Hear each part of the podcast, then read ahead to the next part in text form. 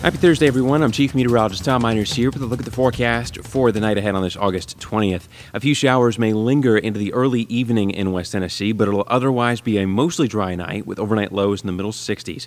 Expect additional scattered storms on Friday. I'll have your hour by hour forecast on WBBJ. Stay with WBBJ 7 Eyewitness News for the latest look at the tropics. Now, a couple of named storms out there to track. It could move into the Gulf of Mexico next week. And for more updates, keep up with Storm Team Weather online too at WBBJ TV. TV.com.